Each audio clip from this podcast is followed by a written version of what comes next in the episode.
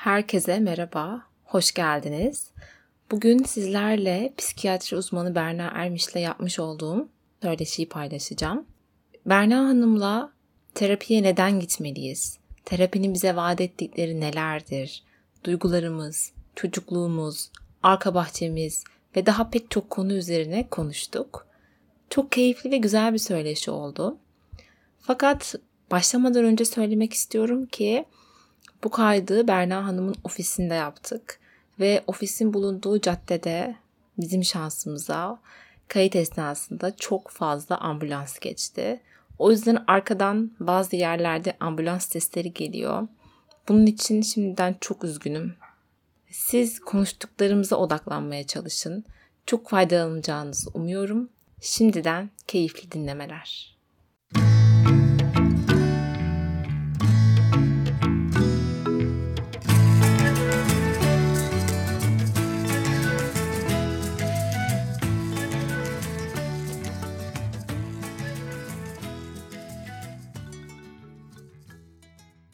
Gelen Sesler Podcast'ına hoş geldiniz Berna Hanım. Hoş bulduk.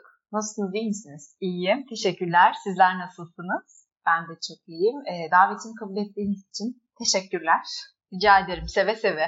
Öncelikle biraz kendinizden bahsedin istiyorum ben. Siz kimsiniz, neler yapıyorsunuz? İsmim Berna Ermiş, psikiyatri hekimiyim. E, serbest muayenehane hekimi olarak çalışıyorum. Bursa'da yerim. Özel ilgi alanım şema terapi, yani şema terapistiyim ben. Bunun dışında bilişsel davranışçı terapi ve EMDR uygulayıcısıyım aynı zamanda. Daha çok psikoterapi alanında ilerliyorum. Aslında psikiyatri alanında hemen her hastalığı görüyorum. Ama ek olarak şema terapiyle özellikle ilgileniyorum. Pekala. Bugünkü konumuz terapiye neden gitmeliyim sorusu üzerine şekillenecek. Bu nedenle Böyle ilk soruyu direkt olarak sormak istiyorum size. Neden terapiye gitmeliyiz? Terapiye gitmemiz için çok sebep var aslında. Ee, bu konu maalesef ülkemizde biraz geride bırakılıyor. Pek çok sebep nedeniyle ama e, pek çok sebepten yine terapiye gitmemiz gerekiyor. Bunu bazen biz kendimiz algılayabiliyoruz. Yani sanırım benim yardıma ihtiyacım var gibi. Bazen etrafımızdan sesler geliyor. Acaba bir yardım mı alsam? Bir psikiyatriste mi görülsen diye.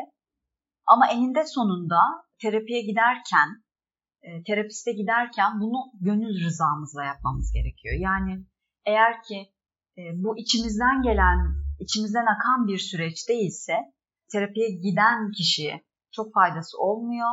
Terapist için de e, zorlayıcı bir süreç olabiliyor.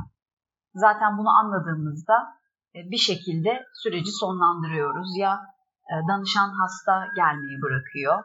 Ya terapistle arasında hani bu e, çatırdamalar doğuyor. İyi bir terapötik ilişki olmuyor ve terapi süreci sonlanıyor. Kişinin kendi doğasından gelen bazen mizaç özellikleri nedeniyle bazen ailevi travmalar nedeniyle ki hiçbirimizin çocukluğu aslında pürüpak geçmiyor. Travmalar toplumunda yaşıyoruz. Bizim için yeterince iyi geçmesi yetiyor ama çoğu zaman yeterince iyi geçmediğini görüyoruz.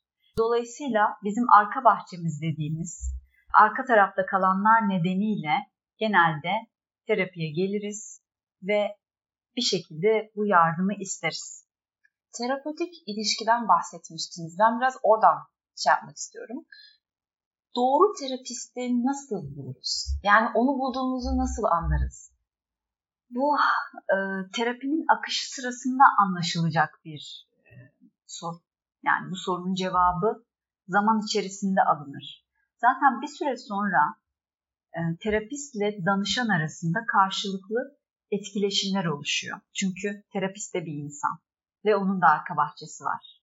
Dolayısıyla terapi sırasında yaşanan olaylar, danışanın etkinliği, etkileşimi, terapistin ortaya koyduğu şeyler, kendisinin arka bahçesine dair. Bütün bunlar e, sürecin şekillenmesini sağlıyor. Yani bir şekilde eğer ki e, terapist örneğin çok tetikleniyorsa danışanda olumsuz bir süreç olabilir. Berna Hanım tam burada size arka bahçeyi sormak istiyorum. Nedir bizim bu arka bahçemiz? Biraz açıklayabilir misiniz? Arka bahçemiz aslında bizim tüm bilinç dışı süreçlerimiz. Bilinç dışı kocaman bir ada. Mesela şu an daha bilinç düzeyindeyiz. Burada konuşuyoruz. Daha andayız yani. Ama bizim bilinç dışı süreçlerimiz en ufak bir kokuyla bile tetiklenebilir. Bir bakış bizi bir yerlere götürebilir. Ya da bir saçınızı düzeltiş şekliniz yani. Herhangi bir insanın teninize temas edişi sizi alıp arka bahçenize götürebilir ve çok farklı şeyler ortaya çıkarabilir. Bu bilinç dışı dediğimiz süreçler tabii ki bizim çocukluk çağımızın getirileri. Özellikle erken çocukluk çağı dediğimiz 0-5 yaş arası dönem bizim için çok önemli. Çünkü orada gelişen tüm bedensel duyumlar, duygular e, çok kuvvetli işleniyor beyni ve e, bunların etkileri ilerleyen zamanlarda bizim arka bahçemiz olarak etkilerini sürdürüyor. Buradan şunu anlıyorum. Gerçekten de arka bahçemizi tanımak için, onu anlamak için iyi bir terapiye ihtiyacımız var. Kesinlikle. Şimdi e, sormak istediğim bir diğer soru, desteğe ihtiyacı olan, arka bahçesini belki anlamaya gerçekten ihtiyacı olan ama bunu fark etmeyen birine onu incitmeden nasıl söyleyebiliriz? Yani toplumumuzda gerçekten birisine bir terapiye git, bir psikiyatrist gör demek sanki hakaret gibi algılanıyor ya. Evet. O yüzden soruyorum bu soruyu. Bunu yapmak bazen bizim için bile zor olabiliyor ki bu konunun uzmanları olduğumuz halde. Belki de özellikle biz uzmanları olduğumuz için de hani bir terapiye git, bir yardım al dediğimizde daha çok ciddiye alınıp daha çok öfke uyandırıyor olabilir. Ama toplumumuzda e, hani bize gelen hastalar deli biz de deli doktoru olarak adlandırılıyoruz ya maalesef. Öyle bir şey var. Halbuki bunu söyleyebilmek e, kolay olmalı. Çünkü bu bu tip rahatsızlıklar yani e, psikiyatri biliminin e, konu aldığı rahatsızlıklar aynı karnınızın ağrıması gibidir. Yani başınızın ağrıması gibidir. Zaten biz burada farazi şeylerden bahsetmiyoruz. Hani arka bahçemiz diyoruz ama örneğin bütün bu süreçleri depolayan organlarımız var beyinde. Yani beynimiz zaten e, kocaman bir e, organ, bütün bunları bize yaşatan. Biz bunları sinir hücrelerimizde yaşıyoruz. Evet evet. Geçen bir arkadaşıma diyordum hatta. Mesela işte dizim ağrıyor demek çok kolay. Evet. Ama işte OKB'm var demek kolay değil. Yani bunu hemen arı pat diye söyleyemeyiz kimseye. Evet. İnsanlar bir tuhaf bakıyor. Geçenlerde bir video izledim YouTube'da. The School of Life diye bir YouTube kanalı var. Orada e, psikoterapi ile ilgili bir içerik hazırlamışlar. Diyor ki aslında terapiye gitmeniz için normal bir insan olmanız yeterli. Hepimizin ailevi sorunları olabilir. İşimizde sıkıntı yaşayabiliriz. Arka bahçemizde olan anlamlandıramadığımız bazı şeyler olabilir. Tüm bunları birisiyle konuşmak isteyebiliriz. Ve bizim çok normal olduğumuzu gösterir aslında. E, maalesef ama toplumda böyle algılanmıyor. Evet, hele ki cezalandırıcı yapısı kuvvetli bir toplumda yaşıyorsanız.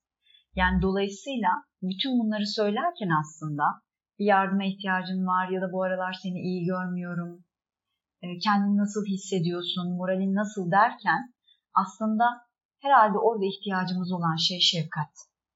Değil mi? Yani bunu şefkatli birinden duymak, şefkatle bunun yapılması bir şekilde bu e, durumu kolaylaştıracaktır. Çünkü gerçekten bir insanın hani yardıma ihtiyacı olduğunu söylerken psikiyatrik anlamda ya da terapi ihtiyacı olduğunu söylerken onda bazı şeyleri hareketlendirebilirsiniz. Evet, Özellikle, ben de bundan çok korkuyorum. Evet, o bu arka bahçesi buna müsaitse. Bu nedenle şefkat zaten bizim psikoterapi yöntemimizin ana teması şefkattir her zaman. Evet. Şefkatle alınan yollar, şefkatle bir omuzun okşanması ve bu şekilde söylenmesi ve nasılsın denmesi özellikle hatta bizim sloganımız neye ihtiyacın vardır? Bunun sorulması aslında. Evet. Çünkü çok da sık duyduğumuz bir soru değil. Karşılıklı birbirimize sorduğumuz bir soru değil. Bunu sorarak belki bu yardımı önerirsek çok da iyi olabilir. Ve kendimizden örnekler verirsek, iyi hissetmediğimiz zamanları, e, bizim de desteğe ihtiyacımız olduğu zamanların olduğunu aktarırsak her insan gibi yani insani özellikler bunu taşır. Çok güzel söylediniz ya. Biraz da burada şeyi gördüm. İnsan biraz kırılganlığını kabul edecek. Yani kırılabildiğini, üzülebildiğini, e, rahatsızlanabildiğini belki bir noktada ve ona şefkat gösterecek. Biraz kendimize karşı başka birisine söylemek de zor ya. İşte bak ben de bunları yaşadım demek de zor. Orada da aslında bir eksikliği kabullenmek gerekiyormuş gibi geliyor yani biz bana. de bir kırılma yaşıyoruz orada değil mi? Evet. Bizim de kırılma noktamız oluyor. Aynen aynen. Dediğiniz gibi aslında şefkat tam doğru nokta burada. Hı. Berna Hanım şefkat dedik. Terapiye geliyoruz. Arka bahçemizi anlıyoruz. Ama bu terapi bize e, mutlu olmayı vaat ediyor mu? Yani terapi insanı mutlu eder mi? Niçin buradayız? Evet. Burada e, öncelikle anlamaya çalıştığımız şey zaten hastanın buradan ne beklediği. Yani ne olmasını istiyor. Çünkü herkes mutlu olmayı beklemiyor. Bir takım sorunların çözülmesini, aslında sorunla başa çıkabilmeyi de bekliyorlar. Ve belki de bütün bunun sonucu mutluluğu getiriyor ama e, son zamanlarda özellikle bunu mutluluk fetişizmi olarak tanımlıyoruz. Evet. E, herkes mutlu olma çabasında yani. Hani ağzımızdan bir söz çıkacak ve mutlu olacağız.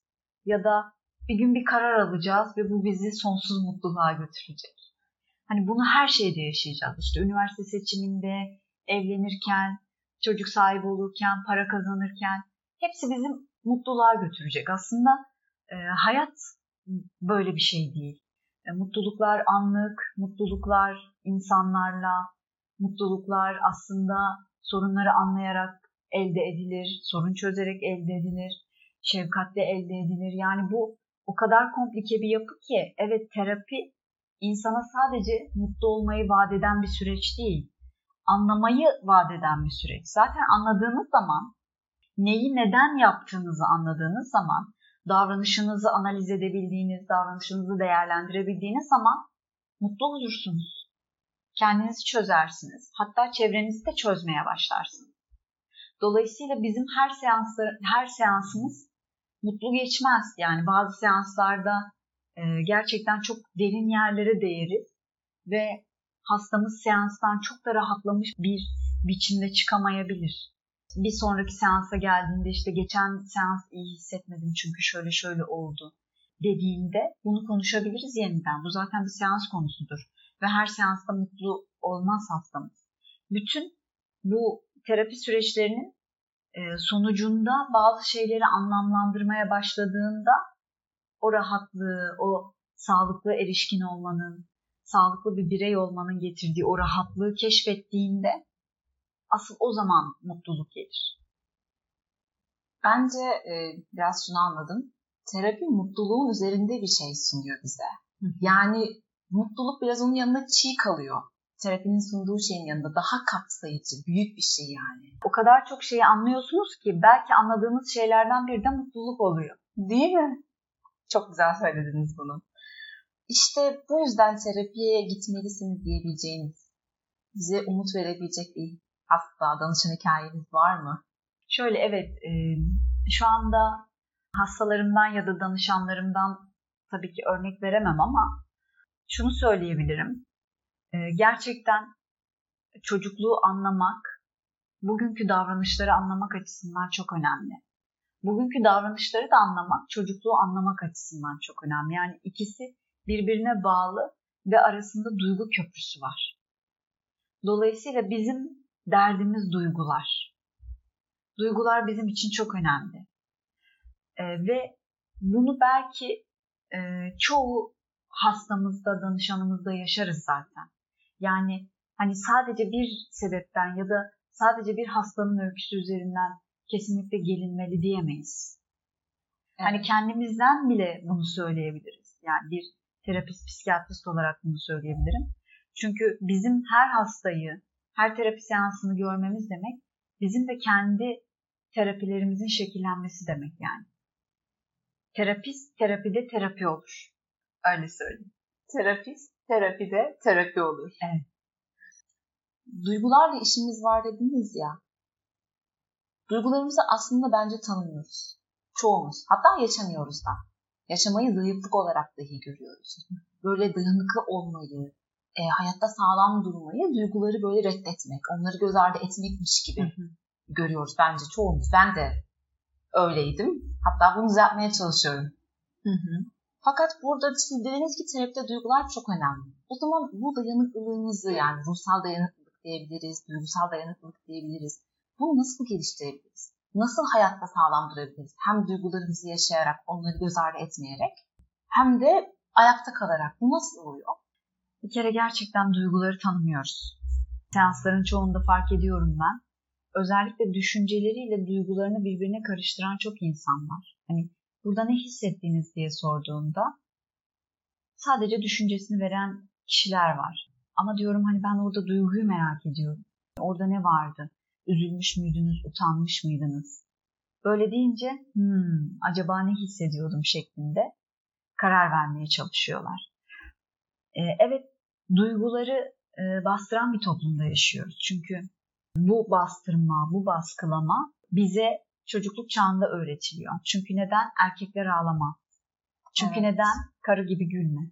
Bunun gibi maalesef bu hala bugüne mal olmuş bir takım sözler ve e, düşünceler var. Bütün bu inançların altında. Hatta biz buna e, şema terapide duyguları bastırma şeması diyoruz. Başkasının yanında gülmenin ya da e, duyguları ifade etmenin çok da akılcı olmadığı, tam tersine bunları bastırmanın, baskılamanın akılcı olduğuna dair e, bir inanç sistemi. Ama biz bugün bakıyoruz, bu kaybettiğimiz duygular nerede yani? Evet. Bu duyguları bulmadan kişiler arası iletişimi, ilişkiyi sağlamak ne kadar mümkün? E, bir baba çıkıp şunu söyleyebiliyor. Ben sevdiğimi göstermem. Severim ama söylemem. Bu kabul edilebilir bir şey değil. Çünkü o çocuğun sevgiye ihtiyacı var. Bunu o çocuğa anlatamazsınız. Babasının boynuna sarılırken ya da gözlerinin içine bakarken eğer sevdiğini göstermiyorsa baba, çocuğun başını okşamıyorsa ya da gerçekten sevdiğini söylemiyorsa çünkü söylemek lazım. Bunun duyulması lazım. Gösterildiği kadar da yani. Bir şekilde bu duygulardan uzak kalarak hastalanıyoruz. Yani mesela hem böyle e, acıyı çektiğimiz diyelim bir şeyden dolayı üzüldük. Hı hı. Ve o an hem ağlayarak hı hı. aynı anda güçlü de kalabilir miyiz? Yani o duyguyu reddetmeden. Tabii ki. Zaten psikolojik dayanıklılık dediğimiz şey bu. E, bugün dayanıklılığı tabii ki bu yetişkin halimizle kendimiz de geliştirebiliriz. Çünkü artık birer yetişkiniz yani bir çocuğun fizyolojik ve duygusal özelliklerinden çok daha fazlasına sahibi. Bu nedenle kendimizi tabii ki dayanıklı kılmak için çok şey yapabiliriz. Yani davranışlarımızı değiştirebiliriz. Ama tabii ki biz biliyoruz ki dayanıklılığı elde edeceğimiz ilk yer evimiz, ailemiz. Ya da primer bize bakım veren her kim değilse. Bu dayanıklılığı, duyguları göstermeyi, ihtiyaçları ifade etmeyi, bunun insanı güçsüz kılmayacağını, tam tersine her insan gibi e, bir şeylere yardıma ihtiyacımız olduğunu anlatan şey yani bu dayanıklılık ve tabii ki bütün bunları ifade ettikten sonra sorun çözme becerilerini geliştiriyoruz. Çünkü hepimizin zayıf yanları gibi güçlü yanları var. Ve bu güçlü yanları çocukluktan getirdiğimiz, daha sonradan ifade ettiğimiz duygular, isteklerimiz, o e, benliğimizi ortaya sunuş biçimimizle kazanıyoruz. Ve tabii ki eylem çok önemli burada. Bunu yap, kazanmak için ne yapıyoruz? Yani eylemden kastınız tam olarak ne? Bu dayanıklılığı elde etmek için ailemizden eğer yeterli destek göremediysek bununla ilgili, orada karşılanmamış ihtiyacımız kaldıysa yani e, bu ihtiyaçlardan doğan bir takım inançlarımız varsa bunlardan bir tanesi de dayanıksızlık. Şema terapide dayanıksızlık olarak geçer. Ve çoğu zaman karamsarlıkla kol kola gezer. Biz ne yapıyoruz bu inancı düzeltmek için? Hayatta attığımız bir adım. Evet, davranış değişimi yani. Evet yani somut belli bir şekilde bu davranışı evet. değiştiriyor mu? Sadece evet. zihnimizde kalmayacak. Evet kalmayacak. Yani nasıl dayanıklı olabilirim diye düşünmek çok güzel bir şey. Bunun için ne yapıyoruz ama sonrasında? Yani bunu nasıl hayata geçiriyoruz? Evet eylem çok önemli. Biraz da şeyi düşündüm aslında. Terapi bize dayanıklı olmayı şöyle öğretiyor bence. yardım istememiz gereken yerlerde yardım istemek, ağlamamız gereken yerlerde ağlamak, dik durmamız gereken yerlerde dik durmak. Aslında bunların hepsi bir araya geldiğinde dayanıklı ve sağlıklı bir insan oluyoruz. Her zaman işte ben kimseyi, ben çocuğuma sevdiğimi göstermem. Ben toplum içinde ağlamam demek değil mesela. Evet. Zor olanın zaten diğeri. Şimdi e, biraz konuyu farklı bir yere evireceğim. Benim bu podcast'i yapmaktaki en temel amaçlarımdan biri açık fikirli bir şekilde görüşlerimi dile getirmek ve insanları da biraz böyle özgür düşünmeyi, kendisi için yaşamayı, bize toplumda yaşatılandan ya da öğretilenden farklı hayatların da mümkün olduğunu göstermek için. Hem kendime hem dinleyenlerime. Hı hı. Terapi bize bu konuda neler katıyor? Yani aslında daha fazla insan terapi görse, kendini ve arka bahçesini anlamaya çalışsa, daha açık görüşlü, daha yeniliklere açık, daha kucaklayıcı insanlar olur mu? Muhakkak. Çünkü e, hani az önce bahsettik ya, e, hangimizin çocukluğu pürüpak geçiyor? E, önemli olan orada ihtiyaçların yeterince karşılanıp karşılanmamış olması. Bir şekilde bu yardımı alarak tabii ki bizim özellikle şema kuramında yani şema terapi kuramında incinmiş çocuk yanımız dediğimiz o yaralı öze ulaşıyoruz. Tabii ki o yaralı öze ulaştıktan sonra onun ne istediğini, neye ihtiyacı olduğunu anlamaya çalışıyoruz. Eğer ki o ihtiyaçlarını yeterince karşılayamıyorsa e, kendini hayatta bir şekilde savunmaya çalışıyor. Bazen bu acıya teslim olarak, bazen kaçınarak, bazen de savaşma moduna geçerek hatta öfke krizleri geçirerek. Eğer ki bu parçayı anlayıp ona doğru şekilde yardım edebilirsek tabii ki neden olmasın. Sağlıklı yanımız o sağlıklı erişkin yan dediğimiz yani bu çocuğa aslında ebeveyn olacak yanımız. İçimizdeki bu parçayı geliştirirsek doğrudan kendimize ebeveyn olabiliriz. Ve ebeveyn olup bu ihtiyaçları karşılama konusunda ne yapacağımızı düşünüp harekete geçebiliriz. Ve buradan yola çıkarak şefkat şekillenebilir, kendimize duyduğumuz saygı şekillenebilir. Tabii ki benliğimizi nasıl geliştiriyoruz, o özbenliğimizi nasıl ortaya koyuyoruz, buna dayanarak özgüvenimiz nasıl şekilleniyor. Bütün bunlar bizi hayatta var ediyor zaten. Yani hayatımıza anlam katmıyor mu? Hayata neyle tutunuyoruz? Tabii ki bütün bu değerlerle. Ve bunların özü o içteki yaralı çocuk. Buna nasıl ebeveynlik yaptığımız bizim için çok önemli ve terapide bunu görüyoruz zaten, bunu anlıyoruz. O çocuğu anladıkça aslında daha sağlıklı, daha açık görüşlü, daha şefkatli bireyler oluyoruz. Evet ve dolayısıyla belki özgürlük fikrimiz de buna göre gelişiyor. Hani az önce bahsettiğimiz. Belki de daha çok özgür olmak istiyorum, özgür değilim, özgür değilim şeklinde atılan o dürtüsel eylemler o dürtüsel adımlar durdurulup daha sağlıklı bir özgürlük fikri de gelişebiliyor. Çünkü bazen kişi zaten özgür oluyor ama çocukluk çağında o kadar özgürlüğü kısıtlanmış oluyor ki hani yetişkinliğe geldiğinde en ufak e, özgürlüğüne atılacak olan darbeye çok hassas olabiliyor. Öfke patlamaları geliştirebiliyor ya da dürtüsel davranışlar geliştirebiliyor. Bu nedenle bazı şeylerin dengesi de bizim için çok önemli. Çünkü biz içteki dengeye bakıyoruz. Ne kadar dengeliyiz. Çok güzel bir söz ya. Evet. E, toplumumuzda çok az insana sahip olduğunu düşünüyorum bu denge haline. Hı hı. Belki o dengeyi bulabilsek daha sağlıklı ebeveynler, daha sağlıklı çocuklar ve daha sağlıklı bir toplum olacak. Evet. Çünkü hani gerçekten ben bunu ülkemizde genel ülke demeyeyim ama en azından kendi yaşadığım Hı-hı. çevrede ve oradan basıp çıkarak Hı-hı. ülke diyorum e, görüyorum. Mesela terapiye gittiğimi dahi, bunu başında da konuştuk zaten bölümü, söylemeye çekiniyorum. Neden? Aslında bana sorarsanız ben göğsümü gere gere söylerim. Alnıma yapıştırırım. Terapi görüyorum ben diye. Hı hı. Ama e, insanlar bir garip bakıyor. Yani bu da işte biraz açık görüşlü olmamaktan kaynaklanıyor bence. Hı. Bir de şöyle bir bakış açısı var. Şimdi aklıma geldi bu da. E, ya aman ne işe yarayacak canım. Gidip gidip konuşuyorsun. Evet. Ne oluyor? Konuştun o ne oldu? O kadar da para verdin falan. Bunlara ne diyelim? Tabii ki bu toplumsal bir bakış açısı.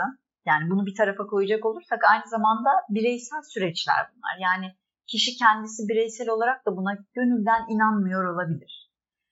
Ee, birincisi çok karamsar bir insan olabilir. Yani geçmişinde gerçekten onu karamsarlığa sevk edecek olaylar yaşamış olabilir. Hastalıklar, ölümler, ayrılıklar ve dolayısıyla yaşamın dengesinin, düzeninin değişeceğine dair olan inancını kaybetmiş olabilir. Yani hayatın ya. güvenini ve hayattaki güvenlik algısı ve adalet algısına dair inancı bozulmuş olabilir. Ve bu inanç bozulduktan sonra artık bu bu düşünce kalıbıyla ilerleyerek ya evet ben gerçekten terapiye gitmeme gerek yok. Düzelebileceğimi düşünmüyorum şeklinde karamsar, katı görüşlere sahip olabilir. Tabii ki bu katılık kişide şunu da uyandırıyor. Değişime bir direnci de ortaya çıkarıyor. Ee, zaten bu gibi hastaların, danışanların bir kısmı terapiyi kendiliğinden bırakıyorlar. Bir işe yaramayacak diyerek. Ve aslında kendi kendilerini ketlemiş oluyorlar. Kendi önlerine duvar koymuş oluyorlar. Dolayısıyla onlara şunu söylüyorum ben. Tamam etrafınızdaki insanlardan sizi koruyalım ama sizi sizden nasıl koruyalım? Evet. Ya bu müthiş bir şey aslında. Sizi sizden nasıl koruyalım? Çünkü biraz şeye benziyor. Benim en büyük korkularımdan biridir bu. Hani bir şeyi çok fazla isteyip ona sahip olduğunda aslında onu istemediğini fark etmek gibi bir şey. şey herkesi suçlayıp suçlayıp evet. günün sonunda belki de ömrün sonunda evet. yani Allah korusun diyeyim oraya ama aslında sorunun onlar değil kendin olduğunu, kendi içinde yaşayan o benliğin olduğunu Hı-hı. fark ediyorsun. Evet. İşte orası kırılma noktası. Evet. Bu bazen çok can acıtıyor biliyor musunuz? Bazen de çok büyük öfkeler uyandırıyor. Hatta terapistine bile öfkelenebilir kişi. Nasıl yani? Hani bu benimle mi alakalı bir problem? Sen bana ne yaptın? Evet. Ve aslında çok güzel bir aydınlanma süreci aynı zamanda da. Olgunlaşma süreci. Yani burada zaten suçlu aramıyoruz. İşte sen suçlusun ya da annen suçlu ya da baban suçlu şeklinde bir hükmümüz yok. Zaten öyle bir e, merci değiliz. Evet aslında yargı da yok. E, benim mesela terapide yaşadığım en büyük aydınlanmalardan biri şudur. E, bir keresinde böyle şey diyordum. İşte şuna kadar çirkin şey yapıyor, buna kadar kötü falan. Terapisinde bana dedi ki aslında niye öyle diyorsunuz? Çirkin ya da kötü diye bir şey yok yani ya da güzel diye de değil. Sadece olan bir şey var. Yani olan bir şey. Aslında terapinin tam olarak bence özlerinden biri bu. Yargılamıyoruz yani. Burada bir şey var değil mi? Hı. Bu var. Tamam. Biz bunun üzerinden ne yapabiliriz? Nasıl bir denge sağlayabiliriz belki? Hı hı. Kesinlikle. O yüzden bunu çok güzel söylediniz. Berna Hanım, e, çevremdeki insanlara işte ne zaman böyle yakın, özellikle yakın olan arkadaşlarıma bir terapi gitmelerini, destek görmelerini söylesem ne kadar böyle hani açık fikirli ve bunu kabullenecek insanlar olsalar bile e, çok duyduğum bir cümle var onlardan. E, çok pahalı. terapi gerçekten çok pahalı. Neden? Yani bir uzmanın dilinden Hı hı. Duymak istiyorum. Evet. Şimdi e, şöyle terapi seanslarımız var ve evet seans ücreti alıyoruz. Bunu şöyle düşünün. E, bir burun ameliyatı olmaya gittiğinizi düşünün. Ya da başka bir şey, gözünüzle ilgili bir problem var. Ya da dişinizle ilgili bir operasyon geçireceksiniz. Bir şeyler yaptıracaksınız. Ve bunların da belli ücretleri oluyor. Bu herhalde biraz toplumun bakış açısıyla ilgili düşünüyorum. Çünkü bizim burada sohbet ettiğimizi, sadece dinlediğimizi, dert dinlediğimizi düşünüyorlar. Ama bu neredeyse mikro cerrahi bir süreç. Yani burada belki de her seansta küçük küçük girişimlerle bir operasyon gerçekleştiriyoruz. Bizim hocalarımızdan biri şöyle derdi sevgili Mehmet Zihni Sungur. Bizim dilimiz neşterimizdir derdi. Dilimizle çok ciddi kesiler de atabiliriz. Çok dikkatli olmalıyız zaten. Çünkü terapide söylenilen şeylerin çok önemli olduğunu düşünüyorum. Bizim ağzımızdan çıktığı için. Ee, biz bu konunun profesyonelleri, uzmanları göründüğümüz için bizim söylediğimiz şeyler çok farklı yerlere kayabiliyor. Dolayısıyla evet bu mikro cerrahi bir süreç. Yani burada her seans sadece e, insanların bazı insanların düşündüğü gibi sohbet etmek komşu terapisi gibi değildir. Ya da biz sadece dert dinlemiyoruz. Bir şekilde cerrahi bir süreç gerçekleştiriyoruz burada ve çok derinlere iniyoruz. Ve ayrıca bu bir sembol. Yani bir insanın hayatını değiştirmenin, bir insanın özgüvenini kazanmasının, depresyonu yenip hayata dönmesinin, hayatın renklerini yeniden görmesinin, kendini bulmasının, insan birey olmasında e, yardım ettiğimiz bu süreçlerin aslında ücreti yoktur yani. Bunun maddi bir bedeli yoktur. Bu sadece bizim de e, hayatımıza devam edebilmemiz için hani emeklerimizin karşılığını aldığımızı düşündüğümüz bir sembol. Zaten yani bana soracak olursanız terapinin bir ücreti yok. Yani benim gözümde o ücret yok. Ee, dediğiniz gibi belki bir insanın dişini çekseniz, burada diş hekimleri şey yapmasınlar, e, dişi çekersiniz, çekilir gider diş hani. Bu, bu en fazla belki bir komplikasyon oluşur. Ama o da çok büyük ızdıraptan kurtarıyor insanı. Mesela o da çok değerli bir şey. Ve e, o hekim o e, dişi çekmek için yıllarını veriyor. Yani belki onun aldığı ücret de bir sembol. Tabii ki de öyle. Ama maalesef psikiyatriye bakılan hani bu bakış açısı ikisini birbirinden çok ayrıştırıyor. Ya burada şey var, psikiyatride bir devam var. Daha doğrusu psikoterapide yani düzenli olarak gelmek gerekiyor. Evet. Dediğiniz gibi bu sefer e, o masada yatan şey ağzımız açık değil de ruhumuz açık bir şekilde evet. yatıyoruz. Evet, kesinlikle. Ve de, bir insanın gerçekten hayatını değiştirmesinin, kendini tanımasının bir bedeli bence de yok. Ben de sizinle bu konuda aynı düşünüyorum. Ama yine de maalesef gerçekten e, ülkemizde bu desteği alamayacak insanlar yine vardır belki daha e, kısıtlı alabilecek insanlar da olabilir. Ben onlara da e, sizin sesiniz ulaşsın istiyorum. Böyle olan insanlara tavsiye edebileceğiniz, belki bir nevi hani, tam olmasa bile terapinin yerini görebilecek tavsiyeleriniz var mı? Neler yapabilirler? Ee, öncelikle okuyabilirler. Bu onlar için çok güzel bir süreç ol- olabilir. Ee, olur hatta ama e, tabii ki bu konuyla ilgili yanlış bilgiler edinebilecekleri kitaplar, kaynaklar da olabilir. Yani internette de çok fazla kirli bilgi var çünkü. Benim önerim e, bizim Alp hocamızın, e, sevgili Alp Karaosmanoğlu'nun e, kurucusu olduğu Psikonet yayınlarının kitapları okunabilir. Dili çok güzel, çok anlaşılır, sade, akıcı kitaplar.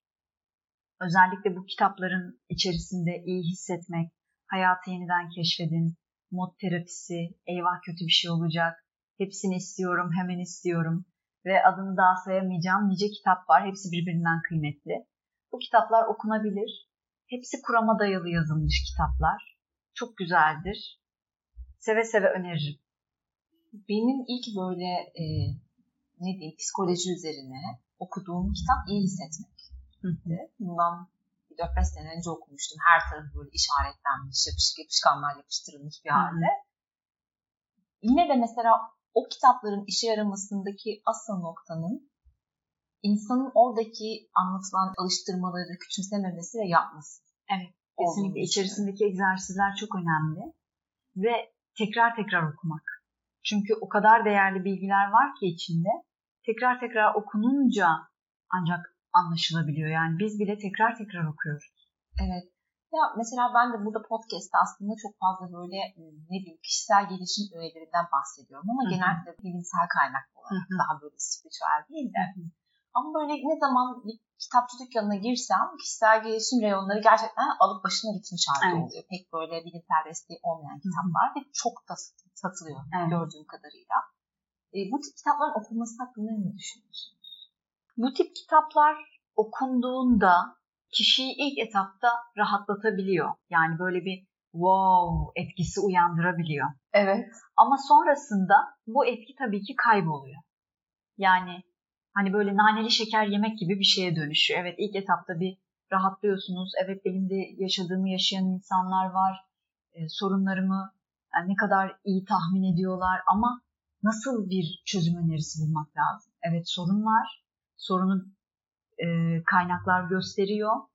Ama çözüm ne olacak? Yani çözüm sadece gidip en sevdiğiniz insana sarılmak mı olacak?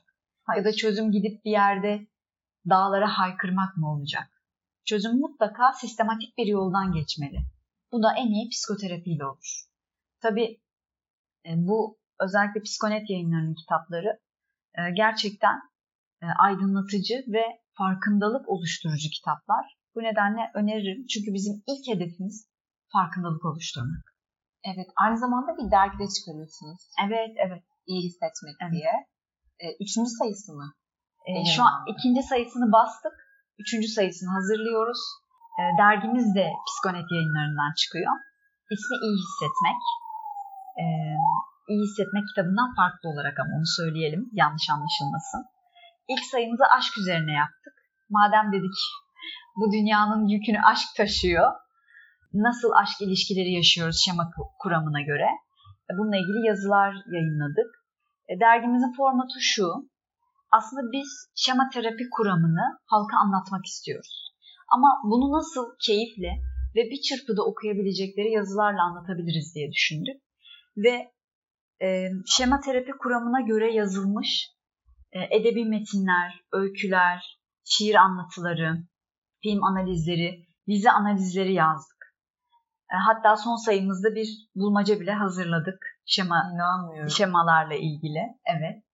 E, ve e, gerçekten çok ilgi gördü. İnsanlar bu hap bilgiyi susarcasına yuttular, susamışlar buna. Çok hoşlarına gitti ve böyle bir derginin hani olmayışı ve ortaya çıkışı gerçekten bize de çok iyi geldi. Biz de bir üretme sürecinin sevincini yaşıyoruz. Hatta ikinci sayıya ben bir editör yazısı yazdım ve şey dedim. Bu dergi bir hayal ürünüdür. Hayal ettik ve yaptık. Henüz ikinci sayıyı okuyamadım. İkinci sayımız yalnızlık ve yabancılaşma ile ilgili. Aslında son belki de 21. yüzyılın en büyük problemlerinden bir tanesi. Çünkü çoğumuz zaman zaman kendimizi yalnız hissediyoruz. Özellikle bu salgın dönemi de bizi bununla yüzleştirdi ve ne yazık ki hem kendimize hem birbirimize yabancı kılma süreçlerini daha da arttırdı, daha da hızlandırdı. İkinci sayımız da çok güzel. Şimdi üçüncü sayımızı cinsellik üzerine yapıyoruz. Oo. Şemalar ve modlar cinselliğin neresinde? Bence bu satacak Berna Hanım. Toplumumuzun da ihtiyacı olan bir evet, şey. Evet. Ee, güzel bir konu. Heyecanla bekliyorum Peki. sayıyı da.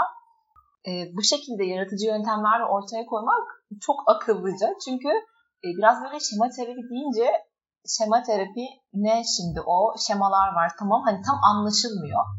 Ee, çok harika olmuş. Hatta derginin arkasında bir sözlük de yaptık. Şema ve modlarla ilgili. Hmm. Editör yazısına da derginin nasıl okunacağını e, kaydettik e, anlamadığınız şeyler olursa dedik arkaya açın sözlüğe bakın ve bu şekilde yazıları daha iyi anlayacaksınız. Ya benim bu duyguları anlamak, kendini anlamak üzerine e, hatta bir böyle kişisel gelişim kitabı olarak gördüğüm şeylerden biri de romanlar. Hı hı. Böyle yazılmış çok harika romanlar var hı hı. ve o romanların çoğunda gerçekten hep böyle kendimden bir şeyler bulmuşumdur. Bana böyle katkılar sağlamıştır yani. Hı hı. Sizin de böyle bize tavsiye edebileceğiniz bir roman var mı? Ben Murakami'yi çok severim. Haruki evet. Murakami. Hatta şu an onun imkansızın şarkısını okuyorum. Mükemmel. Evet. Ve okuduğumda şunu gördüm. Hakikaten mesela biz ikinci sayımızı, dergimizin ikinci sayısını yalnızlık üzerine yaptık. Murakami de yalnızlığı çok güzel anlatmış. Kumandanı Öldürmek kitabını okudunuz Onu mu? Onu okumadım. Yalnızlık üzerine. Evet. 1Q84'te yalnızlık üzerine. Sahilde Kafka'da da yalnız kendine yabancı bir çocuğun öyküsünü anlatır. Ee, çok güzel. Yani Murakami'yi tavsiye ederim. Çok severek okuyorum onu. Evet ben de Onun çok romanlarını. Seviyorum. Şimdi Berna Hanım artık yavaş yavaş sona gelirken biraz konuşmalarımızdan yaptığım çıkarımları söylemek istiyorum size. Hı hı. Benim anladığım kadarıyla aslında terapi de hayat gibi bir süreç. Yani biz terapiye gelmeden önce bir hayat yaşıyoruz. Bir şeyler kazanıyoruz. Bir arka bahçe oluşturuyoruz kendimize. Sonra buraya geliyoruz. Burada bir şekilde bunları yoluna koymaya çalışıyoruz. Aslında burada bir sürece güvenmek, bir şekilde onu yönetmeyi de bilmek gerekiyor. Hı hı. Nasıl terapiye ve bu sürece güvenebiliriz? Çünkü her zaman bu kısa bir yolculuk olmuyor. Buraya gelmeden önce yıllar geçiyor. Hı hı. Burada hemen bir iki ay içerisinde belki sonuç alamayabiliyoruz. E, bu süreci nasıl daha iyi yönetebiliriz? Nasıl vazgeçmeden tutunabiliriz? Nasıl güvenebiliriz? Burada sanırım en önemli olan şey birincisi tabii ki kişinin isteği. Her şey istekte başlıyor. Hayatta her şeyde olduğu gibi. İkincisi de terapi ilişkisi. Yani terapistle kurduğunuz ilişki. Orada eğer güvenli bir terapist danışan ilişkisi, bir terapotik ilişki, biz bunu böyle adlandırıyoruz, oluşmazsa zaten orada sıkıntı vardır. Çünkü biz terapinin gidişinde terapotik ilişkiden de faydalanıyoruz. Bazı şeyleri konuşurken çünkü çok mahrem, çok zor konuları konuşabiliyoruz. Çok mahrem, çok zor konuları konuşabiliyoruz. Bu nedenle terapi ilişkisi bizim için çok önemli. İyi bir ilişki, iyi bir terapist ve iyi bir terapi süreci diyorsunuz bunun sonunda da. Evet, kesinlikle terapistinizle kuracağınız iyi bir terapi ilişkisi terapinin e, bel kemiklerinden biridir yani. Belki de en önemli noktalarından biridir. Umarım herkes e, iyi bir terapistle karşılaşacak kadar şanslı olur bu hayatta diyorum. Umarım uygun terapistini bulur. Benim sormak istediklerim e, bugünlük bu kadar. Şöyle kapatmak istiyorum. Bence hepimiz göğsümüzü gere gere terapiye gittiğimizi söylemeliyiz. Herkes de bunu bilmeli ve terapiye gittikçe nasıl farklılaştığımızı, nasıl daha belki daha iyi, daha güzel insanlar olduğumuzu fark etmeliler. Bu utanılacak bir şey olmaktan çıkmalı. Bana vaktinizi ayırdığınız için çok teşekkür ederim. Ben teşekkür ederim. Çok güzel bir konuydu. Bu konuyu konuşmak benim için zevkti. O halde kapatıyorum. Umarım ilerleyen bölümlerde yine konuk olursunuz bana. Olurum tabii ki neden olmasın. Hoşçakalın. Görüşürüz.